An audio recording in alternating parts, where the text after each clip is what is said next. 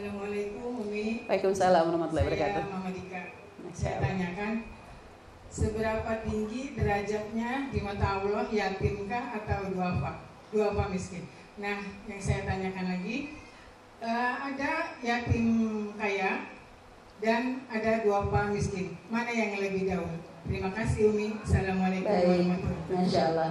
Kalau seberapa tinggi pangkatkah? Inna akramakum indallahi atqakum. Yang paling mulia yang paling takwa. Jadi yatim sama duafa ini bukan masalah tinggian pangkat, tapi bagaimana kita ini peduli kepada yang membutuhkan. Makanya delapan asnaf, delapan kelompok orang yang berhak mendapatkan zakat itu tidak disebutkan nama anak yatim di situ. Nggak ada janda, nggak ada anak yatim. Kenapa? Karena nggak semua anak yatim pantas untuk mendapatkan zakat. Anak yatimnya miliuner yang mau mau dapetin bantuan. Jadi yatim itu maksudnya gini loh, dia kehilangan kasih sayang. Artinya dia tidak ada yang memberikan nafkah, dia juga kehilangan kasih sayang seorang bapak. Kalau ternyata dari sisi ekonomi gak kurang, karena memang bapaknya kaya, dia punya peninggalan banyak, maka ya jangan kita bantu dari sisi duitnya, tapi kita berikan dia kasih sayangnya sebagai seorang bapak. Karena nggak punya bapak kan, dia mungkin ngenes lihat bapaknya orang lain, maka kita subhanallah kita ajari, maksudnya kita kita maksudnya dengan mencintai mereka, memberikan perhatian itu yang mereka butuhkan.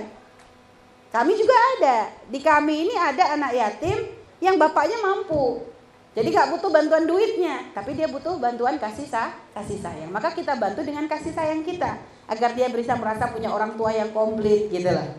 Nah, adapun tadi kalau yang harus dibantu gimana? Ya jelas kalau misalnya yatim kaya dengan fakir miskin fakir dong.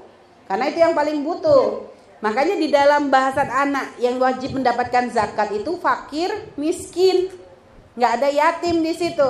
Karena yatim belum tentu fakir dan miskin. Tapi yatim yatim ya fakir miskin juga belum tentu yatim. Tapi yang jelas fakir miskinnya adalah tanda ketidakmampuan. Sedangkan yatim belum.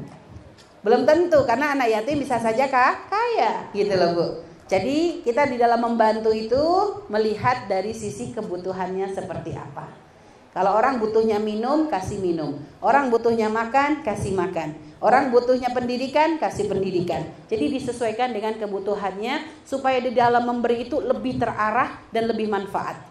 Jadi seperti itu wallahu a'lam bishawab.